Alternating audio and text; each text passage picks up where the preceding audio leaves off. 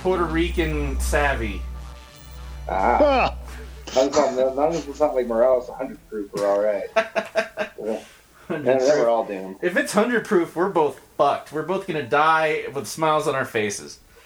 True, true. Ah, Duff, I gotta tell you that I met I met Tony like last year, and it was funny because we both thought that, that the other person hated each other. Oh, and uh, he uh, approaches me, and he, he had an idea for a story about his about his surgery. I'm like, "Fuck yeah, let's do that!" And then next thing we know, we hit it off, and uh, he's beating my ass in the fucking gym yesterday, man. I've never worked out that hard before. oh, Never. And I couldn't puss out this morning. I, I didn't I didn't puss out this morning, dude. We had to we had a bunch of family shit we had to take care of this morning. Dude, we I made, just figured it was because it was getting ready for the tapings and all that. Yeah, because I had to make sure. Well, we we were gonna we made a shitload of tamales. I promised you we are gonna make some tamales. Tough Duff. Uh, if if you're cool with it, I'll bring you some tamales. Fuck it. what, what was that? Did he'd bring you some tamales. We'll bring you some tamales, man. Tamales. Yeah, I'm Mexican, man. We make that shit for real. Nice. That's pretty good. I like tamales. No, that was a that was a three hour adventure this morning, man. The the, Oh, wow. the, the masa, the the um, we did it with uh, we we put the um, the brisket in the uh, slow cooker. Uh, we had to make the fresh red chili, and then of course wrap everything up, put it in the steamer, and then clean. Like it was it was it was a big long process, and it was worth it. Good deal.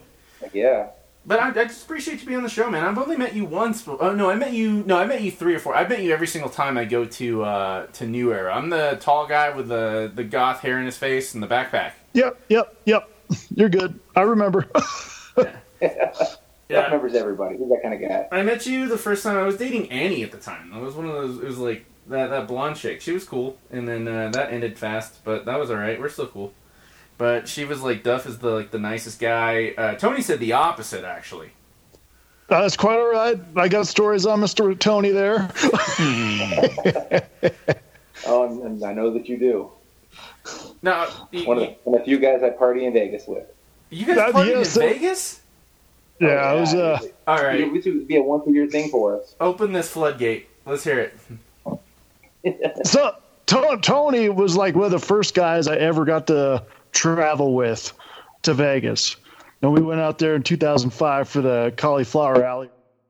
hmm And um, it was a really good time. It was a fun time. I mean, out of all the people that went there for that seminar back when they could do physical seminars, uh, the guys at Fusion Pro were the only ones that could actually complete the uh, the five, five, and five drill. Yeah, So we stood Harley. out.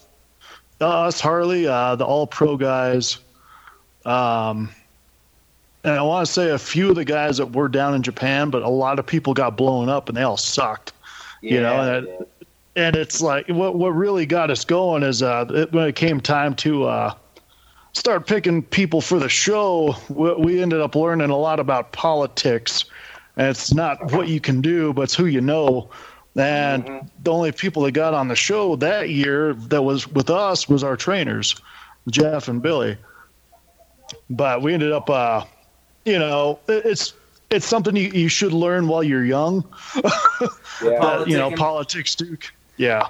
Politicking. What, what, Either that, Oh, or yeah. The, girl, the girls all got in, and the girls were in anywhere from pretty good to god awful. Yeah. they, but they all made the show.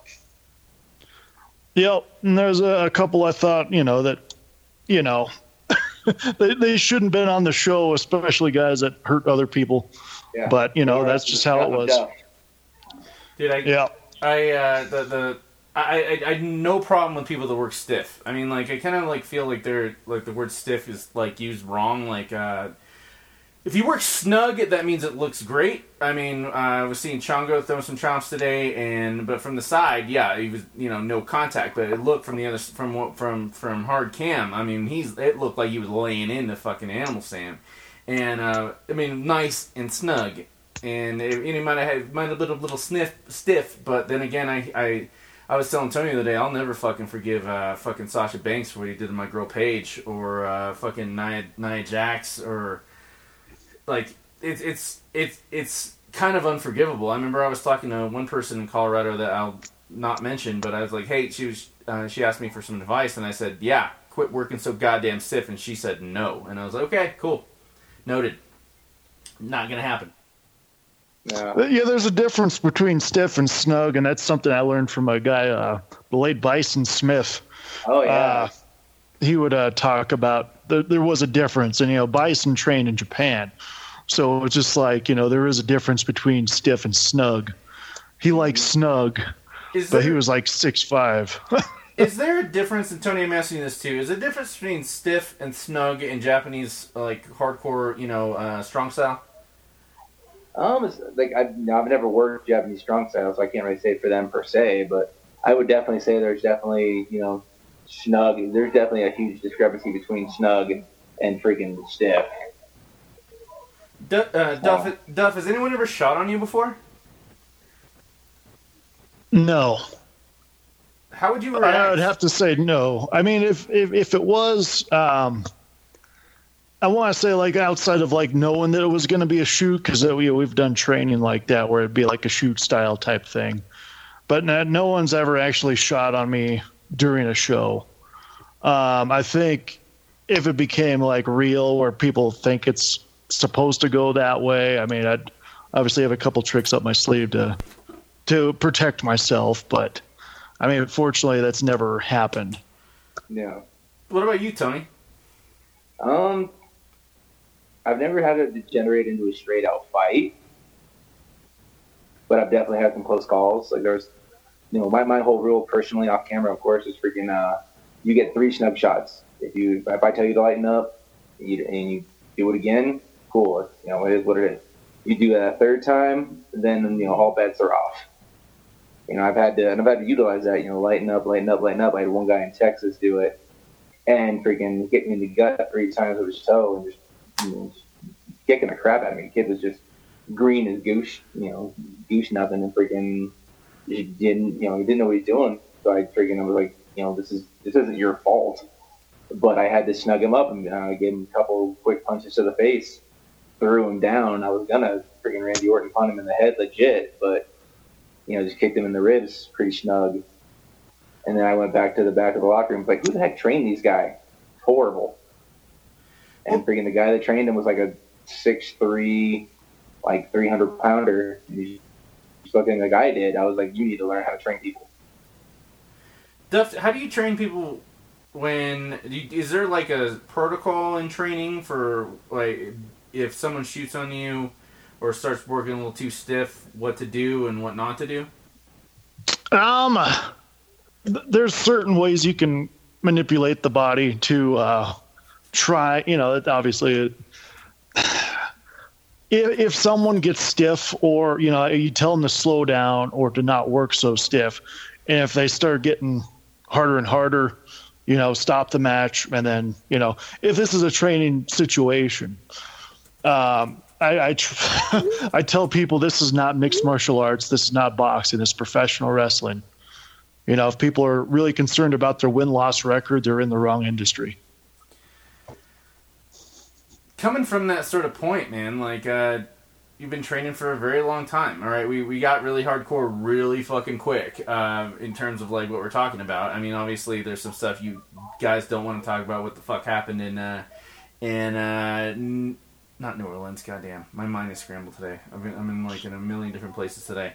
Uh, in Vegas, but you're you're you're, yes. tra- you're training in New Era, man. That's one of the best, most like I gotta say, one of my favorite things about New Era is that if you get a little too convoluted in all the, the local Colorado uh, feds, whether you're in CSW, uh, Rocky Mountain Pro, or Primos, or those awesome badasses that are doing lucha, I mean, like you get kind of a little stuffy sometimes, but like New Era is always a breath of fresh air. Well, thank you. I mean, the, the gym I train at is Extreme Gym 24 7, and uh, the Primos guys train there too. I mean, like I, I tend to be there Thursday nights and like anyone that's training there is welcome to come on my nights. Hmm. No, I love the fact that you guys are able to do that sort of thing, man. Because um, you know, I was talking to Jesus today, and he was like, "Yeah, you know, like you know, had to be glad to be back at CSW, but you know, you know, I'm working in RMP. You know, I got I can't be here next week, and uh, you know, dude, what, don't explain yourself, man. Like, you know, everyone knows what's going on, and that's fine. Like, but the fact that he was putting shit over like that just made me really happy because we we cut a promo with him and uh, everyone was like, you know, just talking about the matches that we were filming today, and um, you know, everyone just you know commented on like what happened when they shot their promos behind the green screen, in front of the green screen, and but no, Jesus was like just putting shit over. I'm like, dude, fucking white feast, white fucking meat baby face, man, fucking perfect. Like you put you put everything over just perfect, and and I, I'm just gonna bring it back, like new era, and Tony knows I'm a big fucking new era mark, man. I just it just makes me happy how the way you guys run your shows. It's tight, it's efficient. Uh, man, I, I I am gonna say I've never seen any botches. I've never seen any uh, anyone shooting anyone anybody, and the crowd is just really into it. And you're not you guys aren't even serving booze, man. Everyone's still having a good time. Yep. Speaking of the fans, Duffer, let's go into the uh, you know your fans, the the Duff Doyle Militia. Oh How yeah, did that How did that start up? So it's like, uh, so the Duff Doyle Militia, like I was trying to think of like actual fan bases, like, like so many people, you know, the, the names of WWE, you know, Jericho had the Jerichoholics, you know, and just like, I got to think of something different. I didn't want to like copy them, but I was like, you know, I'm going to look at the, the militia part because it kind of flowed with my character. I was like, you know, I'm going to have the Duff Doyle Militia. Nice, nice. Who was the uh, Who was the first member of the militia? I'd have to say my brother Jared. There's actually two members, uh, Jared and my brother Lucas, who were my biggest supporters in the the wrestling. Um, outside of my mom and dad and my my grandma, um, I, Good I have a Grandma pretty Doyle. grandma Granny Doyle. Grandma, Granny. They, Doyle. they're uh, how was how's she? doing oh today? yeah, uh, she's doing good, doing good. I talked with her a little bit around Christmas time, and she's doing good. Does she uh, like 38 year old men that have no direction and really like comic books? Um, no. Got to shoot that shot. Duff, I'm sorry. Duff, I'm sorry. You're good. You're good. I'm not really sorry. I tried. Aw. Yeah, that's one of the biggest things I would say, man. Since I believe Fusion wasn't it initially? It was uh, fusion, yes, absolutely. Okay, so I mean they've been there. You know, when you went to, when you were in NRW for that time, they were there, and now that you're you know mainstay in you know new era, they've you know they've always followed you, which is you know fantastic, obviously. Absolutely. I mean, yeah, the, the, the other promotions I worked, you know, U, UWA and uh, the NCCW, and yeah, it's uh, they've followed me all over the place, and I, I love all of them. What happened at NRW? Uh, just uh, sometimes you know things don't work out. Uh, you end up having a disagreement, and you end up talking about certain problems, and if the problems aren't addressed, uh, I guess I can take my ball and go elsewhere. And then and you went to you- you're training now. I mean, like you've got a lot of people under your wing. Like, uh, who, who are the like the kind of the mainstays that are always at the at, at training, man? That you that's listening to you. Uh, we got uh, Logan Austin's a pretty. He's there quite a bit. Um, we got a new guy, Zach Keys. Uh, we got Roland Doobie. He's there quite often. Uh, Mr. Carlos. I, mean, I got quite a few Carlos. people. Carlos, yes. uh, you know, we get quite a few people that come on down. Um, and yeah, it's uh, they're pretty dedicated. I try to teach them the the proper way on how to act. You know, as being a professional, you know, you want to act like a professional too. Um, the one one thing in the the wrestling industry that that's kind of really bad, and it's been like that as long as I've been in wrestling, is a lot of people think they're better than they are, and they act the least amount of professional as one could be, and it kind of taints you know everything that people work hard for. No, I've definitely I've definitely seen that quite a bit. You know, guys that you know don't help out with the ring or either tear down or set up, and guys who you know can't make the time for training but can always somehow make time for shows. You know, can definitely can definitely wear on you. That's for sure. Do you uh, do you implement a uh, you don't train, you don't get booked type thing going over there in New Era, or is it more of a case by case basis? Um, I want to say for me, because like we did a show also at Extreme Gym, um, kind of like a one off and possibly leading to more stuff. But if you don't train, I don't think you should be booked on a show. Um, unless you're some type of name. I mean, that's just my my thing that was instilled by my trainers at Fusion. Um, it's for your safety and everyone else's safety as well. You know, you want to maintain ring maintenance by working out. I mean, if I mean this is really it's a dangerous thing, and a lot of people don't realize that. Like if you're having an off day and you're going to pick somebody up and do a move on them, you could cripple them or kill them if you are not in shape. You know, and I see a lot of people they'll have excuses why they're not working out and they have all this and all that. I'm like, well, that's I understand people have life problems. But like you can there's nothing wrong with taking a step back and taking it easy for a little bit so you could focus on your life instead of actually hurting somebody else's. Do you have uh did you have trouble working on that work life balance type thing when you started really getting into everything? Um, uh, I mean, it's hard. I mean, it really it, it, can be hard. I mean, it's not so hard now, but you know, that's years at the store. I got a little bit of seniority and a little bit more pull. Um, but yeah, the first couple years it was rough. But uh, you know, I still made time to get to training. I still made time to work out. So. Right. So it was rough and it was training. Like, help me out here. Yep. Like uh, when it comes to rough, like uh, like there's a lot of people that have a lot. Of, I mean, I want everyone to hear this sort of thing and know that Duff is like the epitome of positivity. Like I see when you're out there, man. Other than when you're whooping some ass. But uh, tell, tell me about more about the rough part, man. Like uh, like just uh, getting home to, to to wife and kids, or just um, making sure you. Well, I, I, don't have any kids, or and I'm not married, but uh you know, it gets rough because like you, you kind of get mentally burned out on stuff. But you know, like say you got like your shoot job, your real job. You know, you obviously have to answer your boss because you you know, in very few exceptions are you making enough money on the independents to actually pay your your bills, your health insurance, your car, your gas. Um, really, it, it's hard to balance. I mean, if it, if this was like the 1970s or even the 60s, this would be our jobs, but it's not.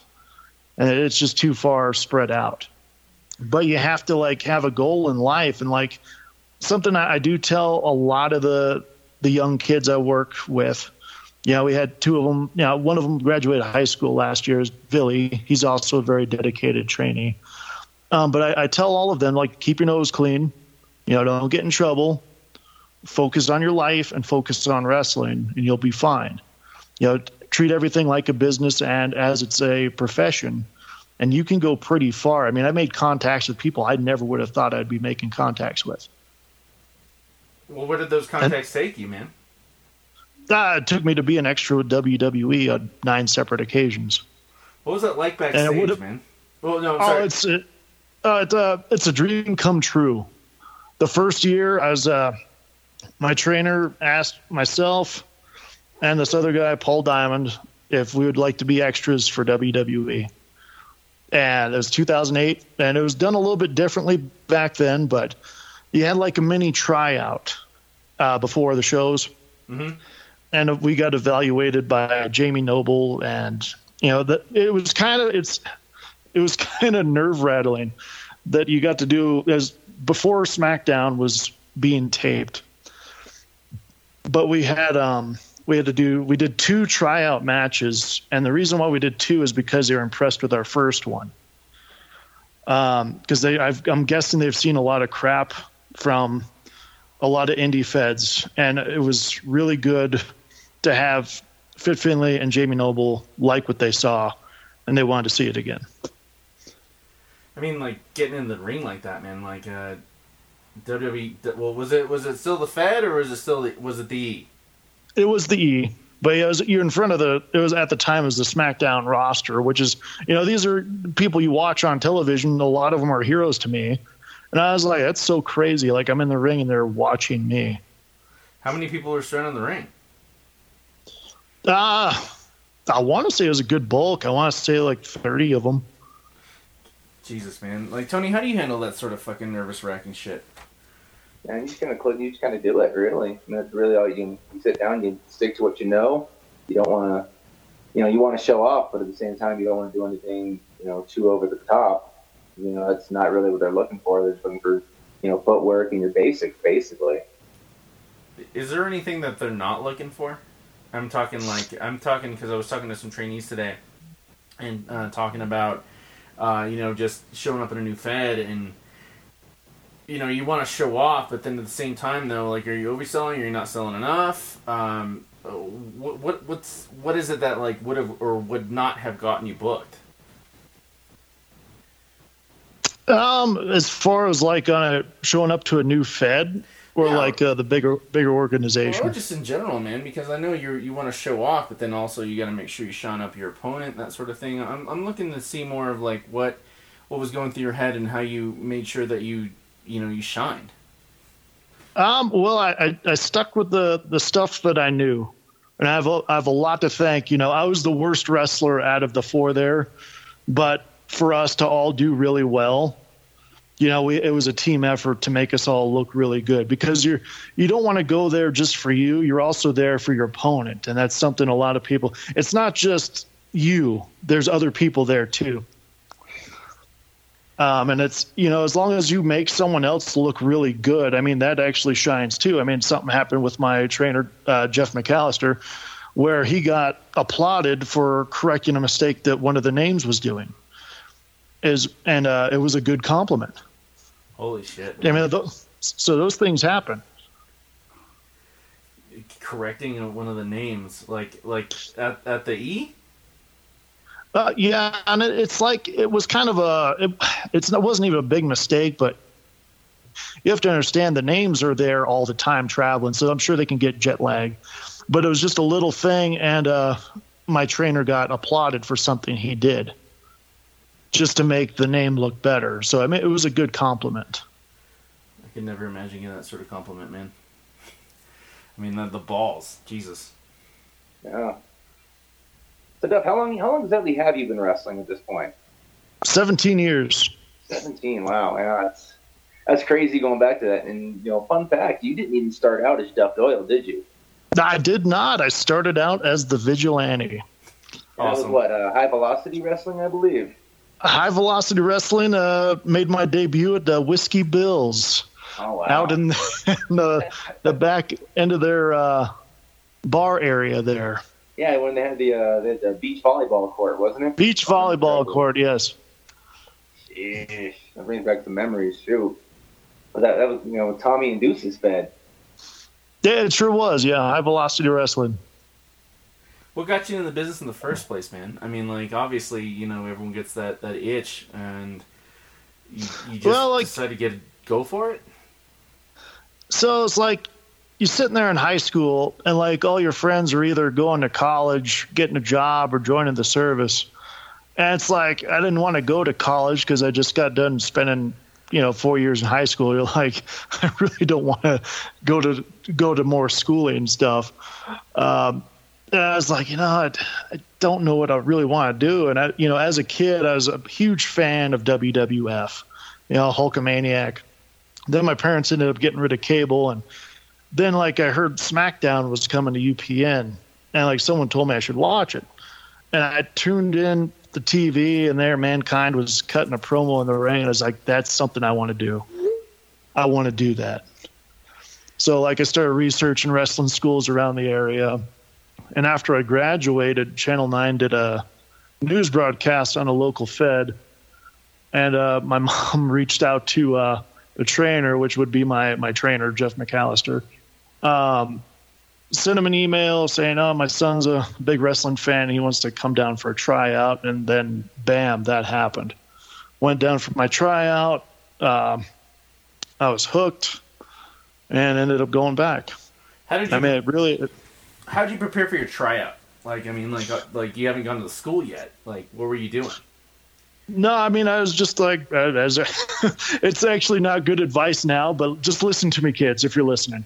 Uh, when I was trying to figure out what I was going to do for this tryout, I mean, obviously, I stepped up my cardio game. I mean, I used to be really fat. Um, I was fat? out of shape. Uh, I was close to 300 pounds. I mean, I had more rolls in a bakery. I mean, I was big. Um, but um, you know, I started taking diet serious. I started lifting. So I, I, I want to say that summer of uh, 2003, I went down for my tryout. Uh, well, I, I, trained trying to lose weight, and I went down there for my tryout uh, on November 16th, 2003. And then, um, yeah, I was hooked, and I, that's what I wanted to do.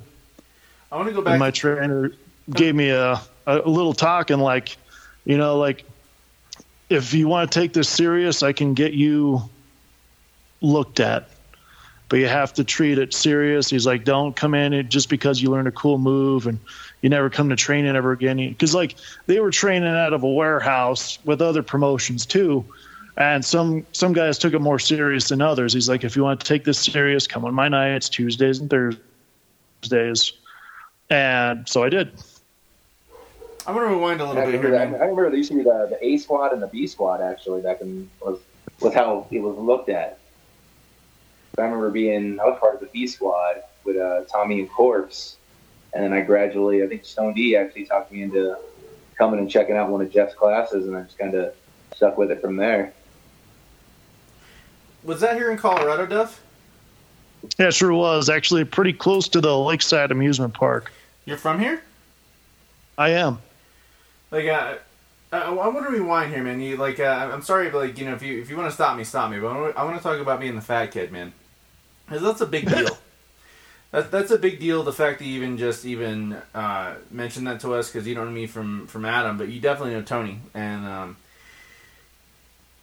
it helped me out here, man. Because there's a lot of kids out there that you know don't understand that they can they can be better or that there's nothing really wrong. If you want to be the fat kid, be the fat kid. That's one thing. But like you know, the the transition to really go for it like that. That's a big fucking deal, Duff. Like you to actually decide to take control and do something for yourself as opposed to it really sounds like you did it for yourself and forgive me if i'm making an assumption here um, that you did it for yourself and not did, doing it just so you wouldn't be the fat kid anymore or, or I mean like were you getting picked on a lot and then you you were you're the wrestling kid and then you you, you decided to wrestle and lose some weight or you, what what triggered the the time to fucking get it together well it's like you know no I had a little low self esteem in high school, but I really didn't. I mean, I had a lot of really great friends, but you know, like you're like close to 300 pounds. You're like,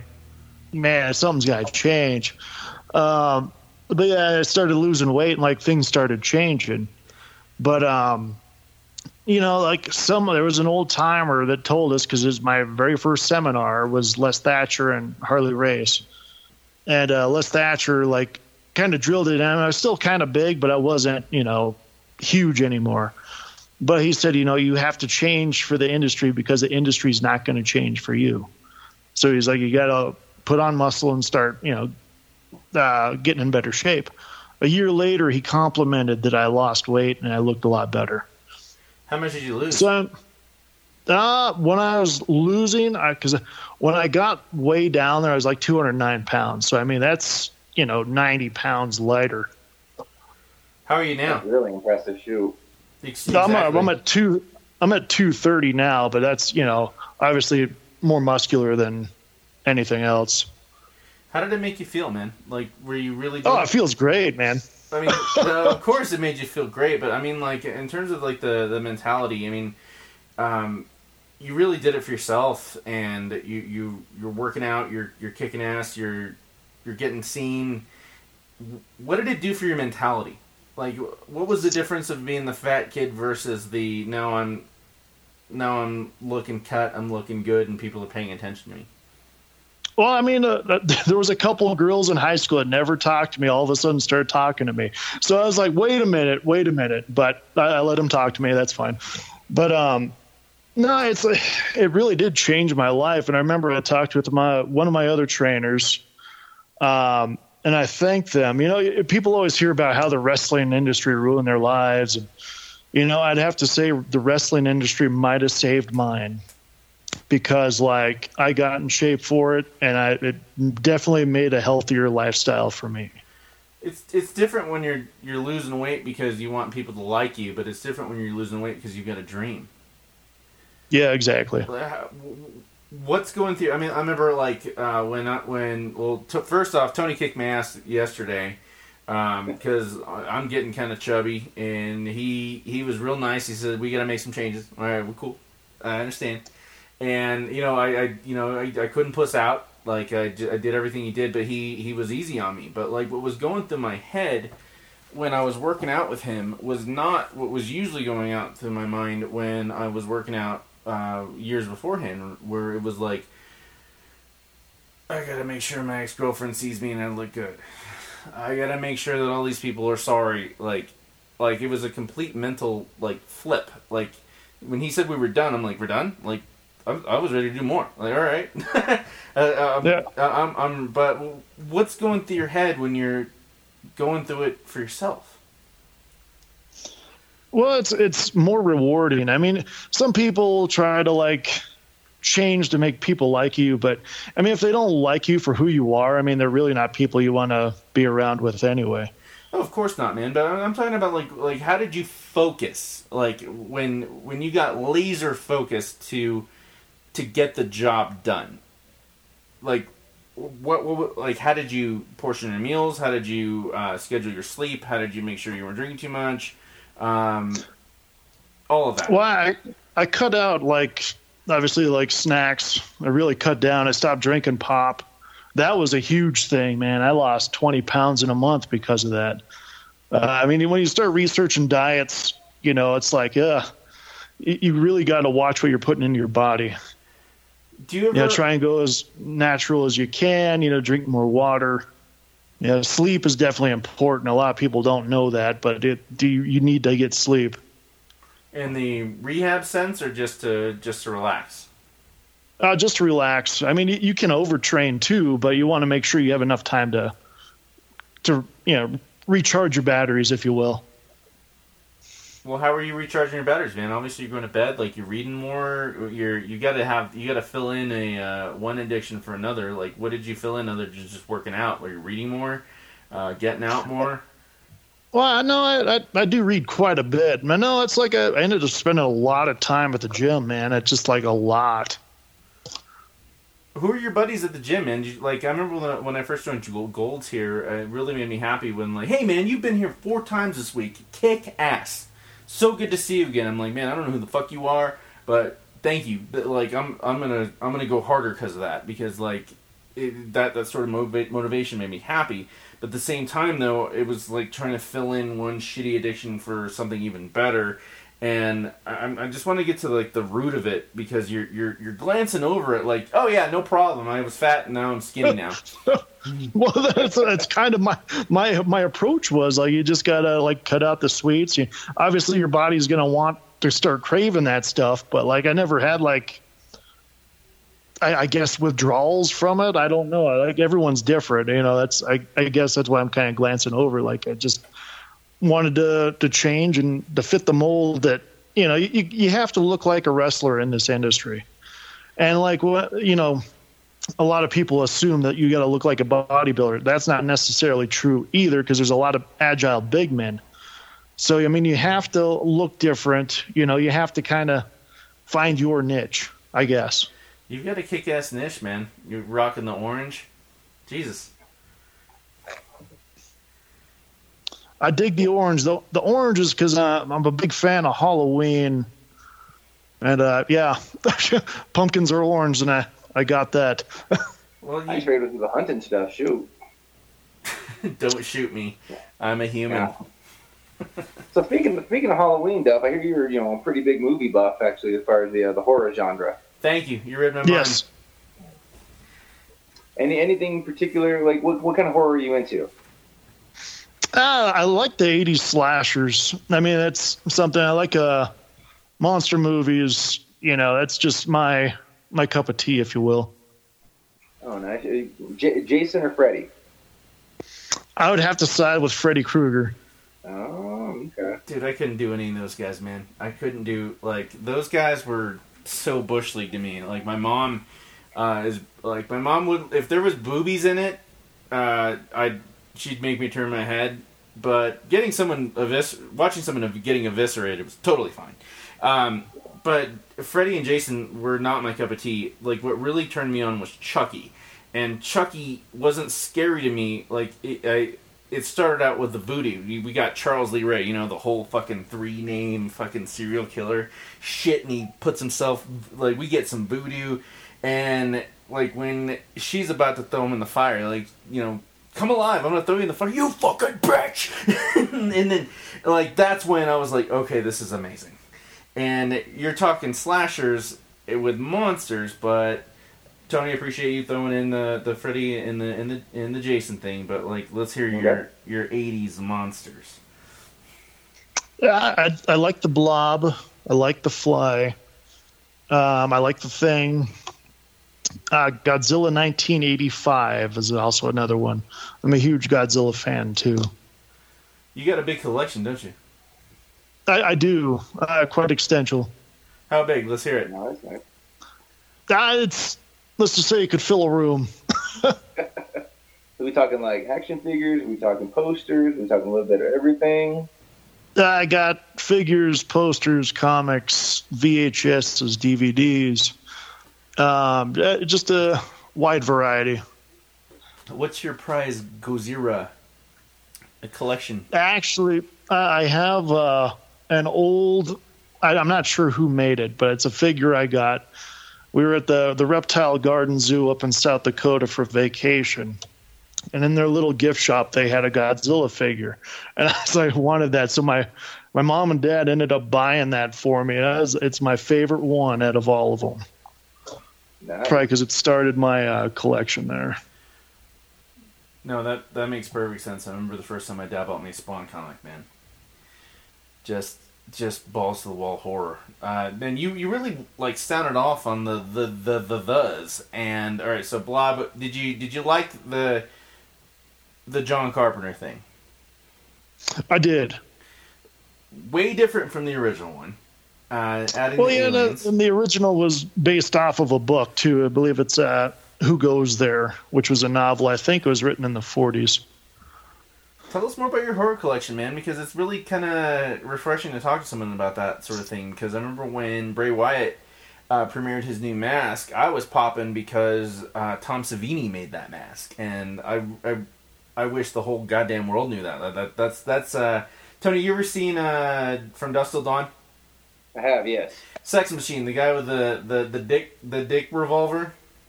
Oh, okay, yeah. That's Tom Savini. That guy directed the. Uh, uh, Duff, help me out. What's the one that they not? It's not Night of the Living Dead, or it's Return of the Living Dead, right?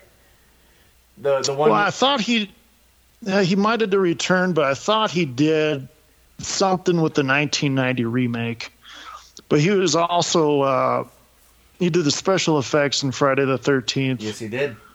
Um, he was also in Creep Show as a, I believe, as the creep. Um, he did a lot of the special effects for Creep Show. Have you uh, invested in the Shudder app at all? No, no. Oh.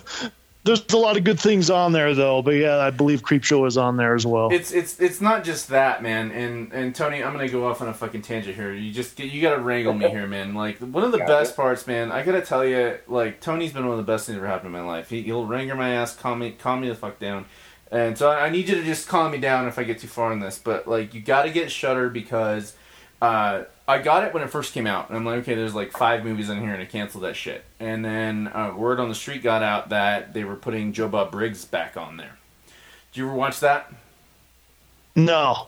Joe Bob did the uh, mon- the monster uh, the monster uh, trailer drive show uh, on like when they replaced USA Up All Night, and he was just sitting on the side of his trailer and on a, a you know fold chair drinking beer, and he was like the redneck Elvira, and Okay. yeah, Redneck Elvira, and they brought him back, and it's him on his uh, last drive-in show, where there he's got his trailer parked outside of a abandoned drive-in. He, his his assistant is a zombie actual porn star, and they like th- like no holds barred, man. Like you know when you you you can't you can't talk horror without saying fuck, like or shit. Like you you gotta curse. You can't like like the same thing like where it's hard to do a wrestling show that's uh, uh, family friendly because you know it's it's it's full on violence. But he's he's pulling in like uh, he did Hellraiser two. He didn't do one. He did two with Doctor Channard. Um, but he brought in Doug Bradley and Ashley Lawrence to talk about the making of. Man, it was so it's like engrossing because these guys had so much to talk about this sort of thing. You gotta spend at least the six the the free for the month just to Okay. and they they did Maniac. And when he did Maniac, he's like, okay, first before this movie starts, I got to let you know that this movie is exactly the movie Joker that came out last year or two years ago is a complete rip Yeah. off of this, except with the Joker, and this is why. And fucking blew my mind, man. Just just good ass horror. All right, so Tony, I'm shutting up. I hear you. You're good, dude. You're good. Uh, so so you've got the the the, the thes, and uh, give us some more of your obscure fucking like for if you're a wrestling fan, you like horror movies, and give us some of your favorites. Uh, one of my favorites. Actually, I really dig the movie Critters. Oh, I love Um, the, one and two, yeah, that they were uh, excellent. Um, let's see. I really like The Lost Boys and Night of the Creeps. I mean, there's a lot. I, I really dig the '80s horror movies. It's kind of the whole '80s vibe with the horror. Uh, the Monster Squad, I think, is superior to the Goonies. Oh my Uh, God. Oh, let's hear it. Let's hear it. But no, it's. I mean, I, I love the Goonies, but the, the Monster Squad, I totally think is a better movie than uh, the Goonies. no, I'm not disagreeing with you, but tell me why. Uh, it's to me, there's more monsters. Um, I thought the the monster designs done by Stan Winston were phenomenal. Um I mean, it was relatable for me as a kid because you know we were all riding bicycles, you know, and I think there's a big influx with the the TV show Stranger Things. Why so many '80s kids like grew up that that way was you know you wanted to have adventures with your buddies. That's a good point, man. Like, uh, I grew up on base all the time, so I was wondering if it was just like kind of a thing just because we grew up on base. But like, yeah, like second my dad got me my bike, man, it was it was pure freedom. He he got me a lawnmower, but my lawnmower allowed me to ride my ass to the fucking BX and buy some fucking comics and some cards. Yeah, it, it was all adventures, man. Like I just grew up on the bikes, man. I appreciate that. Like, did you like Stranger Things? oh, it's my favorite show on TV. Which which season was the best one to you? Uh, so my personal favorite was actually season three, um, because I, I love the the nods to the Blob and the Thing. Did you like Eleven, or did she just piss you off? Uh, I, I liked Eleven. Um, she was kind of a, a mishmash between uh, Firestarter and a Carrie. Tony, Okay. you see some Stranger Things? I haven't actually. I need to get into it. I keep meaning to, and just never, never kind of find the time. It's the we're all we're all about the same age, so like the haircuts, the clothes. Like I had the bowl cut, man. I was all ashamed every time I see the Oh, kid. I did, dude. I did too. It was ridiculous. Every time I saw that kid with the bowl cut, I was like, can't look at you. All right, so so we're going Stranger Things. Give us some more horror, man. Come on. We know we know it's on we know it's on your brain, bubbling all the time. Let's hear it. Uh, let's see. I mean, I really dug all the the Nightmare on Elm Streets, all the Friday the Thirteenth, all the Halloweens. Uh, Christine is one of the favorite my favorite movies of all time. Uh, I really dug RoboCop, even though it's not technically a horror. There was a lot of gore in that movie. Um, Predator, I thought was a really good movie. Now you're going into some. Now you're setting me on fire, Duff. Yep. Like uh, we're talking RoboCop, that was Paul Verhoeven. Like uh, that's that's uh, RoboCop, uh, Total Recall. I mean, those get like that that fucking. Uh, he's from I think Austria. No, he's he's from Holland. I think he's from Holland. Like the the the gritty like they, they the way they shot. Like I mean, Detroit is basically RoboCop right now. yep. Not too Sure is. That's for sure. Like uh, I saw this awesome uh, meme where someone made a uh, those reaction toys, where it was the uh, the action figure of, hey, remember RoboCop when RoboCop shot that guy in the dick and then just got the, the big card and this guy bleeding from his dick and then the, the RoboCop they, they showed the little figure and under it like the guy that got shot in the dick by RoboCop. Like I want that figure.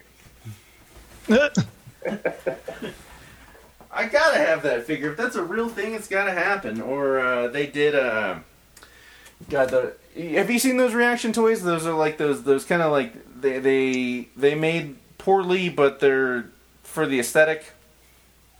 Yeah, I, I have seen a few of them at I want to say Comic Con. Like, there, there's a couple guys that will have figures like that there.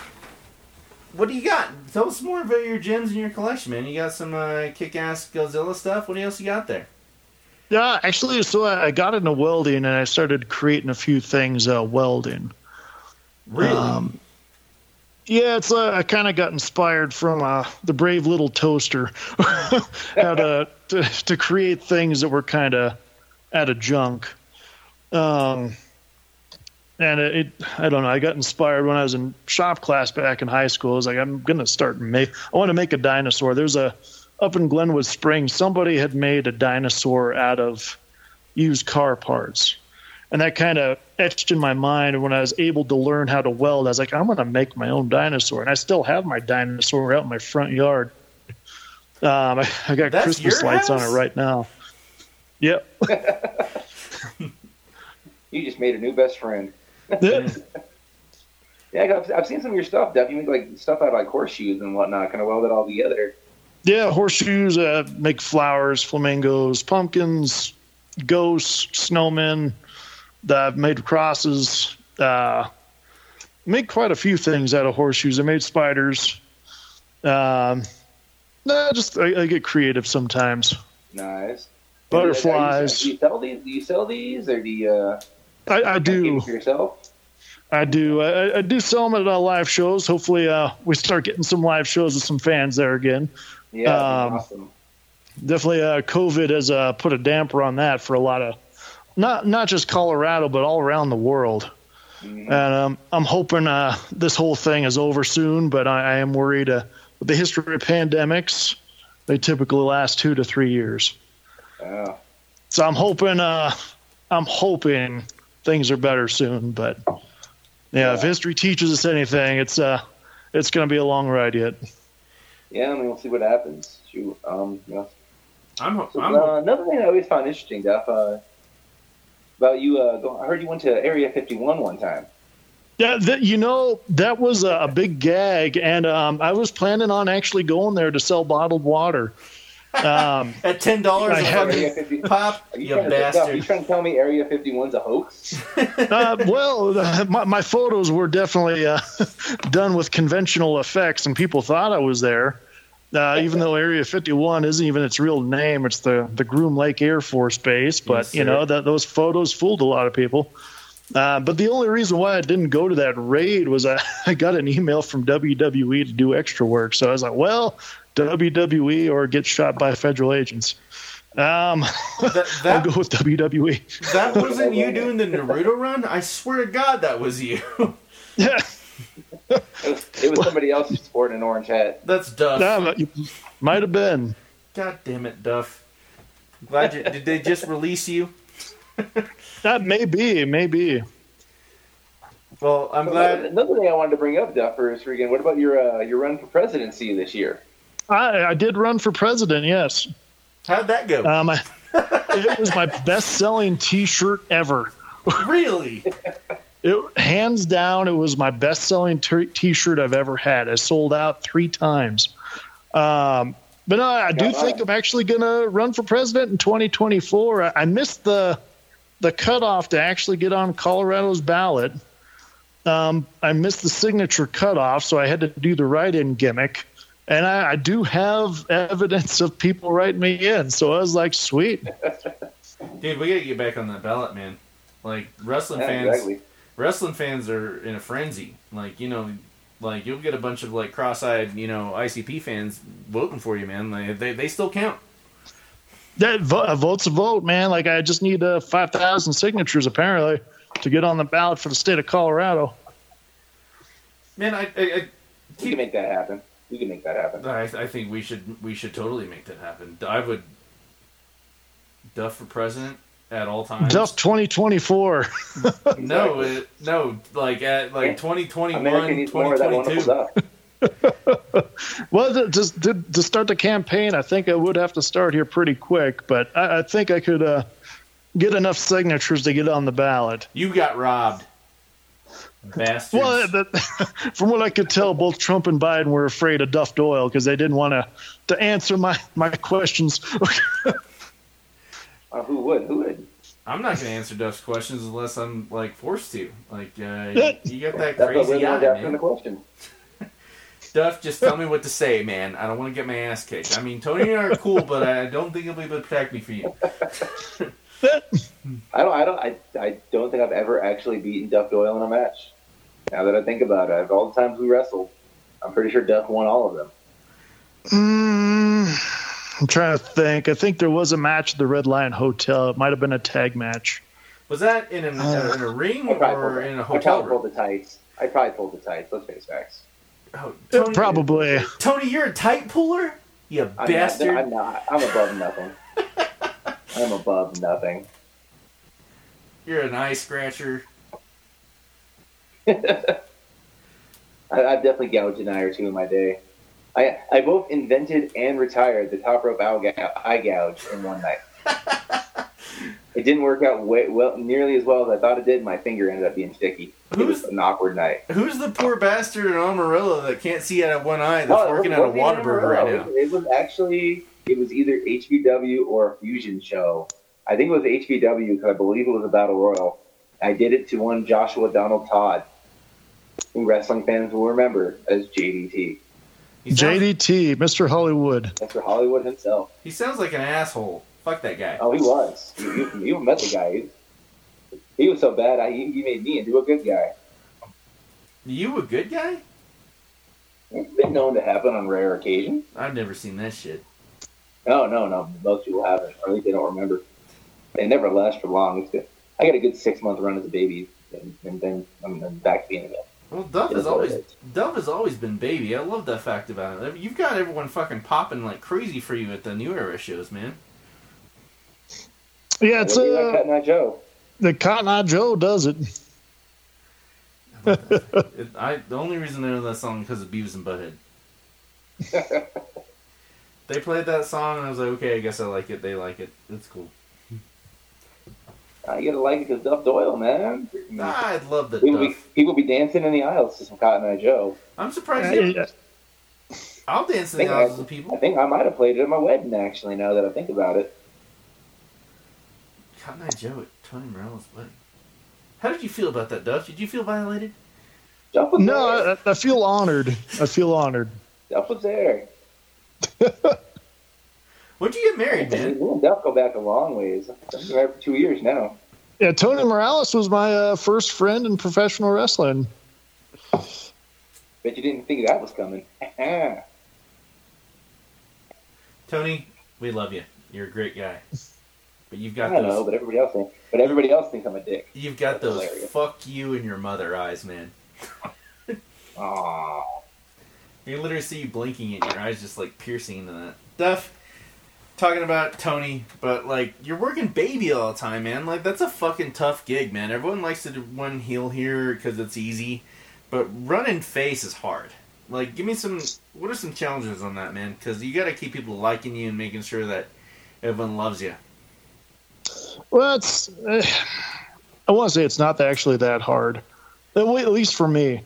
Um, now, obviously, the, like not everyone's going to like Duff Doyle. I mean, there used to be a, a, a sect of fans called the Anti-Duffs. However, they ended up cheering me at one show, and if you can convert people that want to actually boo you, you're you're doing something good. Uh, but yeah, it's uh, I mean, it, it can get hard. You know, obviously, some people like to to cheer the the heels over the faces, and uh, but that doesn't bother me so much. It's just like I'm going out there. I mean, they're still enjoying the show, and that's the the important part. Yeah. I mean, that's one thing I want to point out, Duff. You're definitely, bar none, like, of all the people I've ever met, like, inside, outside the business, you're definitely one of the more positive people I've ever known in my life. Which Well, think I do try, sir. I do try. you know? It's a hard thing to do, man. Like being positive all the time, man. Like it's uh, it gets exhausting, especially because everyone's usually in a bad mood in the past year. Well, I mean, you you can still like, I don't know. I, I I do hang out with a lot of positive people, so I mean, you know, obviously there's always going to be someone having a bad day, and you, you really don't know what is actually going on in their life. But you know, if you could try and you know get them to smile or crack, you know, chuckle a little bit, then you did something good. Tony and I just don't care what's going on. Fuck you, fuck you. oh, nah, I, I care. I just don't show. I'm a, I'm a big old softy on the inside. Hey, I'm trying to pretend I'm a tough guy here, man. You're fucking it up. That's what I do. It's kind of my thing. Yeah. Uh, what else? Duff, Duff, do you ever get around to building that monolith you were working, you were talking about? It's a, it's a work in progress. I gotta Oh. build a monolith since that's the new rage. You know, you gotta contact them aliens. That's true. So what, what are what are your thoughts on aliens, Duffer? yeah, let's do this. Well, w- my thoughts on aliens. I, I, I don't actually think they're from another planet. I, I do think they're uh, they come from a different dimension. We'll I- say, but they they would still be alien. But I want to say they're uh, from a different plane of existence. If that makes sense. I completely agree with you on that, Duff, man. I've heard a lot of conspiracy theories. Uh, I really got into the conspiracy theories after uh, Tool's Lateralus. You ever listen to Tool?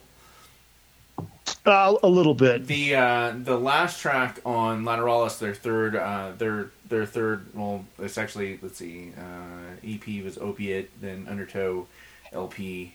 Yeah, third one, third LP, Lateralus. Last track was called Faaip de Oiad, and it was a recording of a guy that had called this radio station in Arizona, and he was obviously on the run. Like, listen, I just got released from Air 51 uh, on medical release, and what you guys think are aliens from other planets are not actually that. They're from another dimension, and the government can move us to places that are safe, but they're not. And like, it was an actual recording that actually really happened. And then when It, it was on the uh, the coast to coast AM, and uh, the the creepy thing about that radio broadcast is they ended up losing the radio signal. They lost the When that guy made the call. Yep, and then Yeah. there was like a uh, like uh, like forty more minutes of sig- of uh, recording before um, they weren't broadcasting, but they still kept recording, and they haven't had that. But it, the talking about the extra dimensional thing um, is.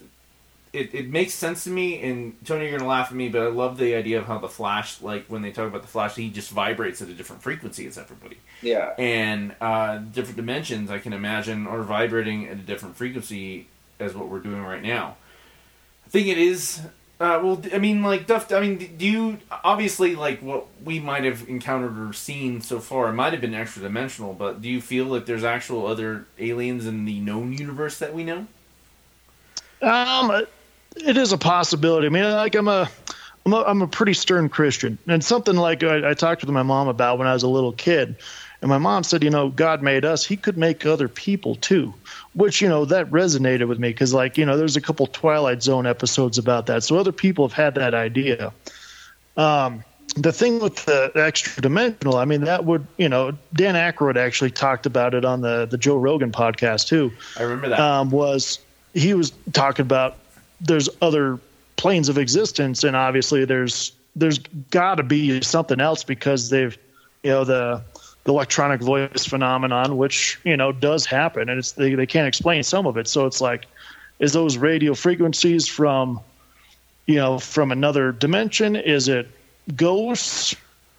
Which you know people that could have passed on? Is it you know psych uh, psychiatric energy? Like if someone was happy or negative that just kind of got stuck in that area, kind of like a video or tape recording. oh, It's very, Oh. it's very interesting. it is perfect. Like the witch that trained me uh, when I got into college, she found me and she was talking to me about ghosts. And she was like, "Okay, so there's poltergeists. Well, they they want attention. They'll start fucking with shit in the room, and you know they they can't leave the place. But then you also have the phenomenon where it's an old house in like Alabama, and at 10 p.m. every Friday or every day."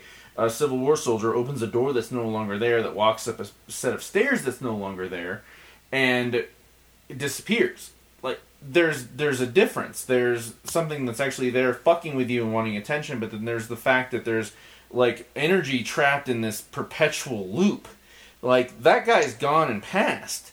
It's just for some reason the energy is just rerunning and rerunning and rerunning like like like just like you said, like a tape recorder. Yep. Any- yeah, I mean, any anything else on that, man? Because like I, I love talking this sort of uh, supernatural. Thank you, Tony. By the way, I didn't know this about No Duff problem. because it definitely wasn't in your uh, anything I researched on you. Um, any uh, paranormal experiences? Oh, my house is haunted. But uh, you know, there's a I've had a lot of like bizarre, like you know, uh, weird things have happened uh, to myself, my brothers. You know, it just you know things happen. Um, Like what? but uh, like we've had stuff move. You know, just little weird things. You know, it, it's and like when I talk to other people about it. You know, like, I want to save this area because, like, one of my neighbors said they had some weird stuff happening too. Um, so I mean, it could be my area where I live. Um, I do like researching like haunted locations just to to see like what type of haunting it could be. Um, I've researched cryptids. You know, I went to the the Bigfoot Museum up in Bailey, which is pretty cool. Um, the- yeah, there's a lot of things that, that interest me. Um, just a lot of I, I I like that type of stuff. Man, I, I got really into that in um, elementary school, man. Because my dad, my dad was like, "Listen, summer, uh, you got to write a book report on at least one book a week, and you can check out any other book you want. I don't care what it is." But the problem was, is that I'd write a book report on Huckleberry Finn, which was really easy because I'm a good writer. I have been since I was a kid, but the library on base had a really extensive paranormal area where they had actual dissertations by uh, parapsychologists and um, references to other books in the fiction area where they, it was like I remember one particular book where they talked about the Mothman, Bigfoot, um, what else? Aliens. Um, the Mothman one really fucked me up, man. Really? Why is that? It, because it, the idea that this guy was like this paranormal being would come and grab you and and just take you the, the way the like the Duff. Did you read like the um, scary stories tell in the dark? Yes, Remember the all three books. remember the Wendigo story where it wasn't just the Wendigo because like uh, from what I understand the Wendigo is another word for Sasquatch uh, in like Canada but like their version of Wendigo was where it would drag you and it would burn your feet off Yeah, scared the shit Yeah, out like of me man. the, the the Mothman. My dad thought he saw one of those things up hunting, up around Black Hawk, uh, Central City area years ago, and I, like he, he described what this thing he saw him and his buddy. So I showed him this uh, drawing someone had made of the Mothman. He's like, "That's what I think I saw." Oh wow. That's So- awesome uh, what were your So you are you a big hunter, Duffer? Uh, yeah, I haven't gone in a little bit, but yeah, I, I, I do hunt from time to time. Okay. I can see why you'd like the Joe Rogan man like as uh, he talks about hunting getting that elk meat man aliens Sasquatch all that good shit man Oh yeah. you haven't been hunting in a while. We're talking about aliens. Is it hard to uh, talk about that or even think about that being a, a devoted Christian? No, I don't think so.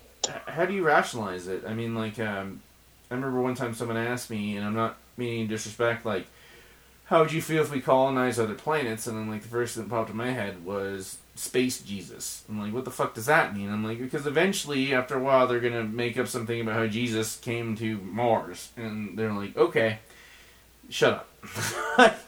like, it's it's it's uh, it's no disrespect. I just I I I, I want to know how Christians kind of like deal with that sort of thing, man, because it's not something in my will will, and it's something I really respect.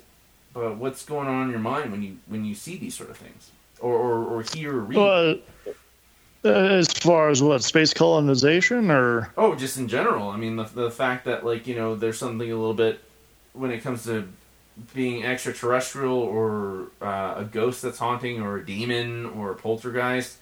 Uh, how, well, I mean, uh, it goes with the the the extra dimensional beings. I mean, that that would classify as an angel or a demon. Um, because if you if you read the Old Testament, I mean, the cherub would look like an alien from what how people would describe it. Um, so you know, there, there's ways you can look through Scripture where you know, obviously that they do talk about spirits. You know, there, there's a lot of things that you can point to and say, well, this could have happened like this, or how you know someone from like 2,000 or 6,000 years ago, how would they describe what they saw? So you're, You know. almost saying like it's almost like it's a, a different name for the same thing, basically. Yes. Okay, I could I could see what you mean by that. I, just appreciate being able to talk about that sort of thing with you, man. Um, it's it's definitely kind of a sensitive subject, but at the same time, I want to know more. I, I, I, I'm not a Christian. I was raised Catholic, but I don't not believe in what you guys believe in. I just kind of have a different spin on it. Well, uh, you know, everyone does have that. I want to say they, they can put a different spin on it, or you know, have different beliefs on similar things. You know, and everyone gets called to different ways in life. I mean, for me, like a lot of my faith is like you know, creation shows there has to be a creator, and that that's my take on that. It's just like you know, I, I can't believe in the the Big Bang. That that just never made sense. How you could get something from nothing. And the you know, if, if you look at a lot of the scientists' explanations, they just said, well, the the protons and the neutrons. I'm like, well, where did those come from? And if you look at God as a uncreated being, which is self-sufficient and infinite, I mean, we, we really can't think about like what is infinity. It just you just have to. It, for me, it's just you have to accept that there is a a, greater being that's outside of our our mind stuff. You know. Yeah, it just sounds like the whole turn, um, the whole thought process behind faith. You know, you can't really, you don't need to see it to believe it exists. You know, like the wind, for example. Yeah. or when you or you feel someone looking at you or you watch the movie event horizon and they go into another dimension and it's literally hell that movie scared the shit out of me Yeah, that, that was a that's an underrated horror movie. I would almost put that movie on par with the the Hellraiser franchise, just how it's described. hellraiser Um, oh i'm sorry i didn't mean to interrupt you. I, I apologize. You're good. no just just hellraiser of all the movies i watched with my mom uh, who got me into everything she, she protected me. She always made sure that because she, she's very christian very catholic and she's like listen this is just a movie. But the thing about hellraiser was was that you couldn't get away from them and it really personified hell where you got to see like a tiny glimpse of the torture that you were threatened with if you don't believe or if anything but you just open the box and they're to come and get you and there's nothing you can do about it. Like on this plane alone you can go to the next room or the next country and the cenobites would find you how did you how did you deal with uh, uh like in uh, uh, uh, just like I shared mine how did you how did you deal with that as a Christian like with Hellraiser being a horror movie Um, well, it's. I mean, it definitely made me not want to go to hell. I mean, that- Yeah. that's how I looked at it. Like, I didn't want to get tortured forever.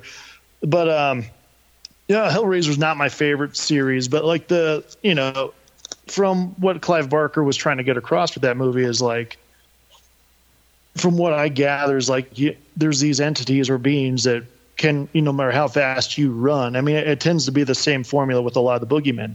No matter how fast you run, their their walk will be faster than your run. Um, but I want to say that the that genre is, you know, it it it's puts a little. I want to say a, a more torturous aspect of hell.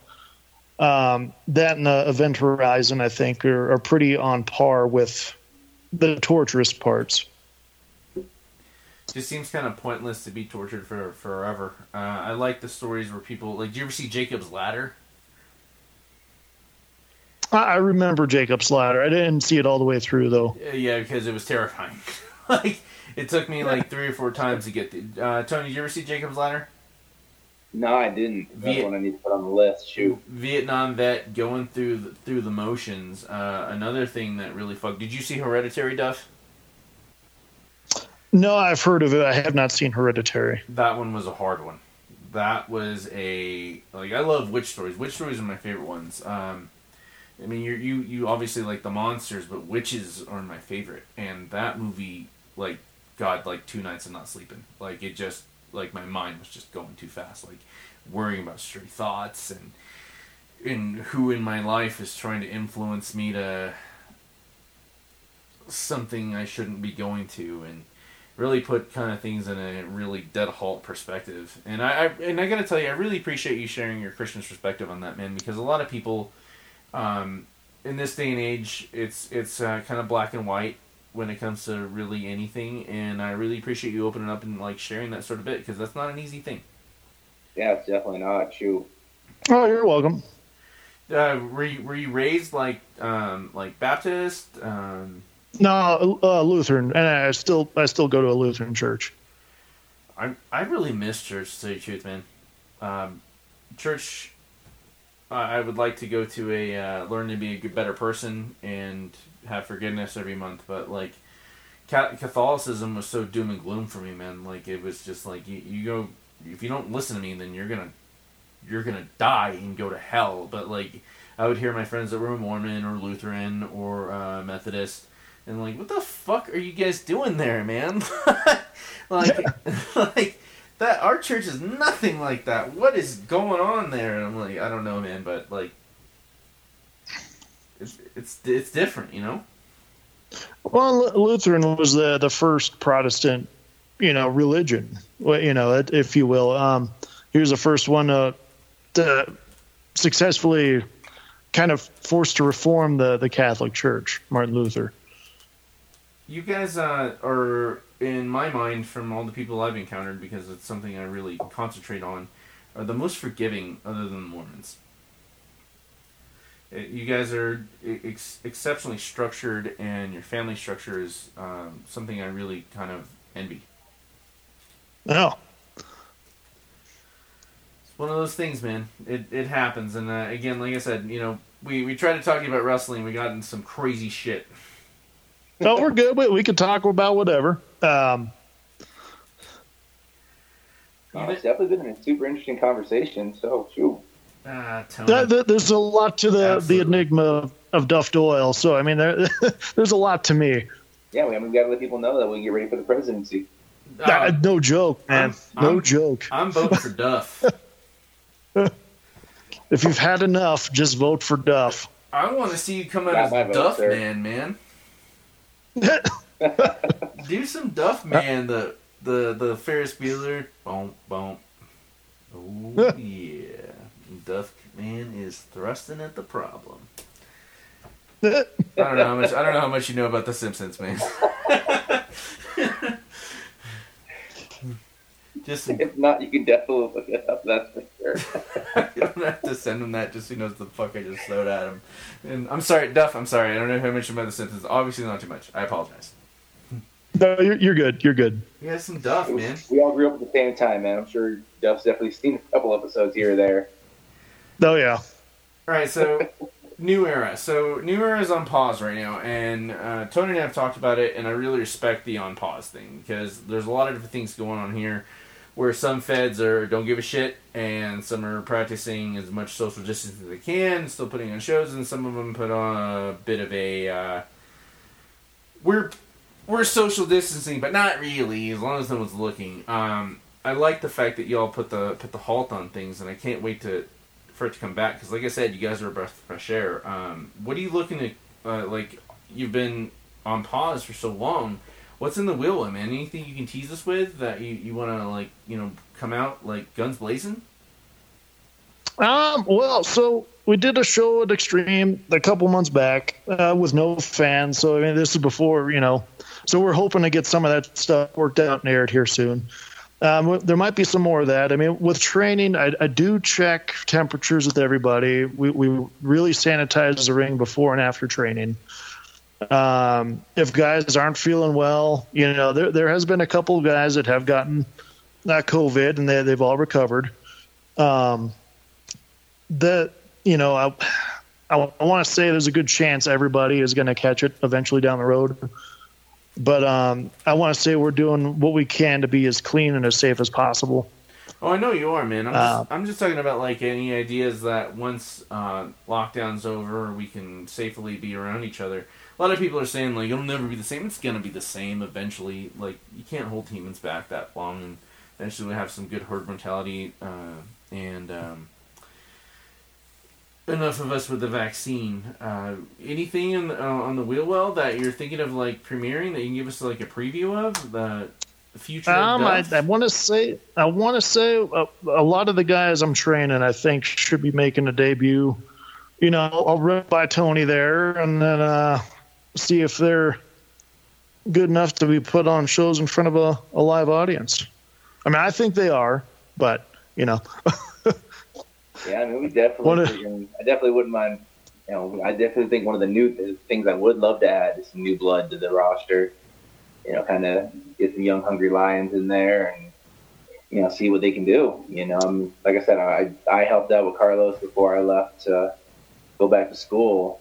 I, I think that kid's got all the potential in the world. He's got a great personality.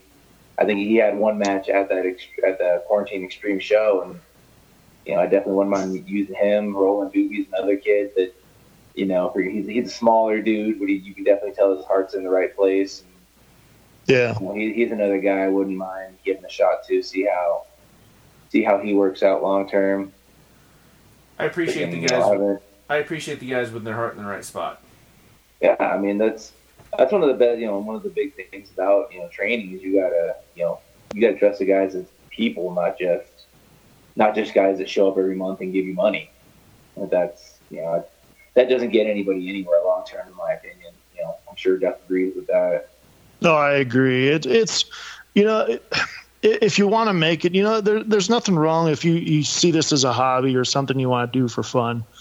But if you're trying to make it, or at least get as far as you can. You know, you have to be dedicated. You have to train. your heart has to be in it because as soon as you're not having fun anymore, you got to get out of the industry um, because it's just going to end up bringing other people down around you. Um, I, I try to help people that ask for help is you know what to put on a resume, how to approach bigger promotions. Um, things to say, things not to say, how you should act. You, you know that that's all stuff that a lot of people don't care about their guys so much. Yeah. They, they just you know they they kind of see dollar signs or they'll see you know a little bit of potential here, but like I, I really try to if guys want to advance. You know, granted, COVID messed up a lot of things. I was planning on doing more extra work with WWE last year, but COVID definitely put a damper on that. Um, which was really upsetting, you know. And I, I, think about a lot of the athletes in that predicament too. You know, I, I could tell about my personal experiences, but I mean, they canceled the Olympics. Um, imagine training your whole life and you're getting ready to go down to Japan uh, for whichever country you are with, and they cancel it. And your best this year might not be your best the next time the Olympics are there.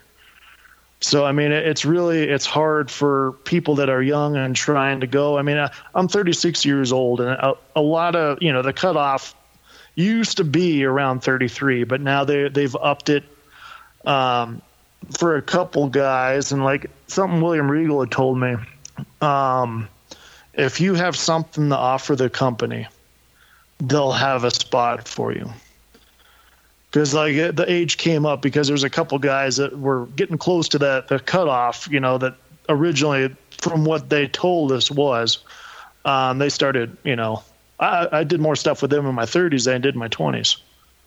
So I mean, it's it's possible. What about for New Era, man? Like, uh, give us some more like any anything that you can think of that you're looking to integrate once we can get together. Like, we're bringing balloons. There's going to be plenty of balloons for everybody. Balloon streamers. It'll be a big party. Exactly. I mean, we, we want to obviously we want to make sure like everything is good, um, and safe for everybody, which which is a challenge. You know, like I see it daily. Like it's so hard because like, do we want to have people wear masks? Will there still be masks when New Era opens back up? I mean, it's really it, it's hard but I, I do plan on seeing, you know, trying to make it the biggest show we've ever had. Oh yeah, definitely. Like I said, man, bringing you know new faces, you know, th- change some things around, maybe you know debut some new tag teams. You know, we were just starting to get our women's division off the ground finally, and that had been kind of we'd, we'd been approached several times about that. You know, there's all kinds of stuff, you know, that were in the works that will continue to be in the works, and there's definitely, you know, some new faces be brought up, but there's definitely a lot of things I've definitely changed just to kind of for freshness sake. And the fact that, you know, we are walking out there with a clean slate. You know, at this point, we've been on hiatus for about nine months now. You know, so I mean, you know, storylines, things that were going on behind the scenes. You know, we'll get, we're going to gain some talent. We're probably going to lose some talent. You know, it just it is what it is. Well, I mean, and, and be fresh. You know, there was there's a lot of promotion struggling all around the world. And you know what's really sad is a lot of guys might not wrestle ever again because it's, you know, they're getting at that age. It's like, is it worth going back to? Do they want to do other things with their life? I mean, it's a long time to take time off. You know, I'm still training for it, but it's really hard to uh, gauge this and uh, to be lucrative, especially on the independent scene. You know. Well, just to wind down, man. Uh, how are you coping with it, man? How did you uh, initially, you know, get your bearings back together? Because we all had a really bad shock from it. I mean, uh, Duff Doyle uh, never stopped training, but um, you, you had to get creative with your trainings. I mean, all the gyms were shut down, but I mean, you could still go outside. You could still do push-ups. I mean, you could still study tapes. Um, you know, there, there's ways you could cut promos. I mean, uh, COVID never stopped anyone from doing promos. Um, so you could try and explore that way. Um, it, it's just different. I mean, it, a lot of wrestling is a lot of there's a lot of character development. Um, obviously, you have to be physical with the stuff, which I'm sure when uh, things open back up, there's going to be a lot of people getting strained injuries from not taking bumps or doing maneuvers they haven't done in months. But um, uh, you have to look at like the wrestling part as also entertaining in a different aspect other than just the physicality of it. Man, well, we certainly appreciate you just opening up like this, man. This has been a really good eye-opening conversation, man. We love you being on Mindfields. We love you just being Duff. Uh, I'm sure Tony loves you for a lot of the reasons we can't talk about on uh, recording. Uh, sorry, sorry, sorry, Tony. Introduced me to those British girls in Vegas at one time. Uh, yeah, that was a that was years outside the stratosphere, I believe. Yep. yep. it happened in a different dimension, so it's okay. Yeah. yeah. No, there's a no for for everyone that that is listening to this podcast. I mean, if if your heart is in the industry, yeah, just keep moving forward with it. Um, you'll end up meeting people that are wanting to just be mean, and you have to understand uh, the difference between constructive criticism versus blatant negativity. Um, if if people want to like ask me my advice on stuff, I mean, I'm, my doors is always open. I mean, it's it's really I don't shut out too many people. I mean, if they're if they're willing, if they want to know something, I can help them to the best of my ability. Well, Duffman, we appreciate you being on the show. How do we find you on uh, Facebook, on social media?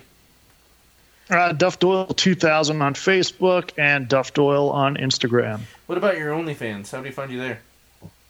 Uh, there is none. there is none. I didn't even know what that was until I saw a meme. I was like, "What is this?" he, he only does cosplay, guys. He does cosplay it's good cosplay. Worth ten dollars an hour. We're good. Yeah. Duff, man. Uh, we certainly appreciate you. Uh, I appreciate my partner, one of my new best friends, Mr. Tony Morales. You were on the Mindfields podcast. Don't hang up. This transmission is ending, and this is dangerous. This transmission is over.